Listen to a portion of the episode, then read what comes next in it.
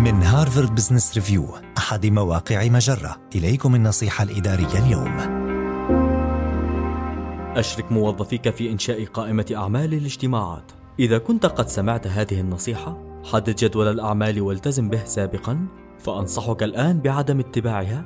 إذا كان الهدف من الاجتماع هو حل مشكلة معقدة إذ يحتاج أعضاء المجموعة إلى تحديد كيفية قضاء وقتهم معا وفيما يلي بعض الخطوات التي نوصي بها لمشاركة الأعضاء في وضع جدول أعمال الاجتماعات أعط الجميع بضع دقائق ليستجمعوا أفكارهم حول المواضيع التي يتعين على المجموعة مناقشتها ويدونوا هذه الأفكار. بعد ذلك اطلب منهم لصق أوراق الملاحظات حتى يراها الجميع بطريقة لا تكشف عن هويات من كتبوا الملاحظات.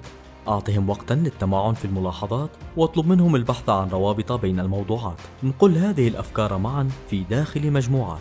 اطلب من الموظفين اقتراح مواضيع تنشأ من المجموعات لتضمينها في جدول الأعمال النهائي.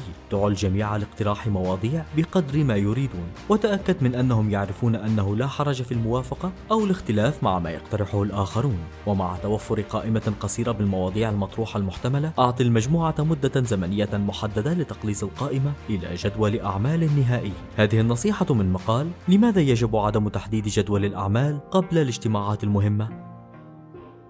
النصيحة الإدارية تأتيكم من هارفارد بزنس ريفيو أحد مواقع مجرة مصدرك الأول لأفضل محتوى عربي على الإنترنت.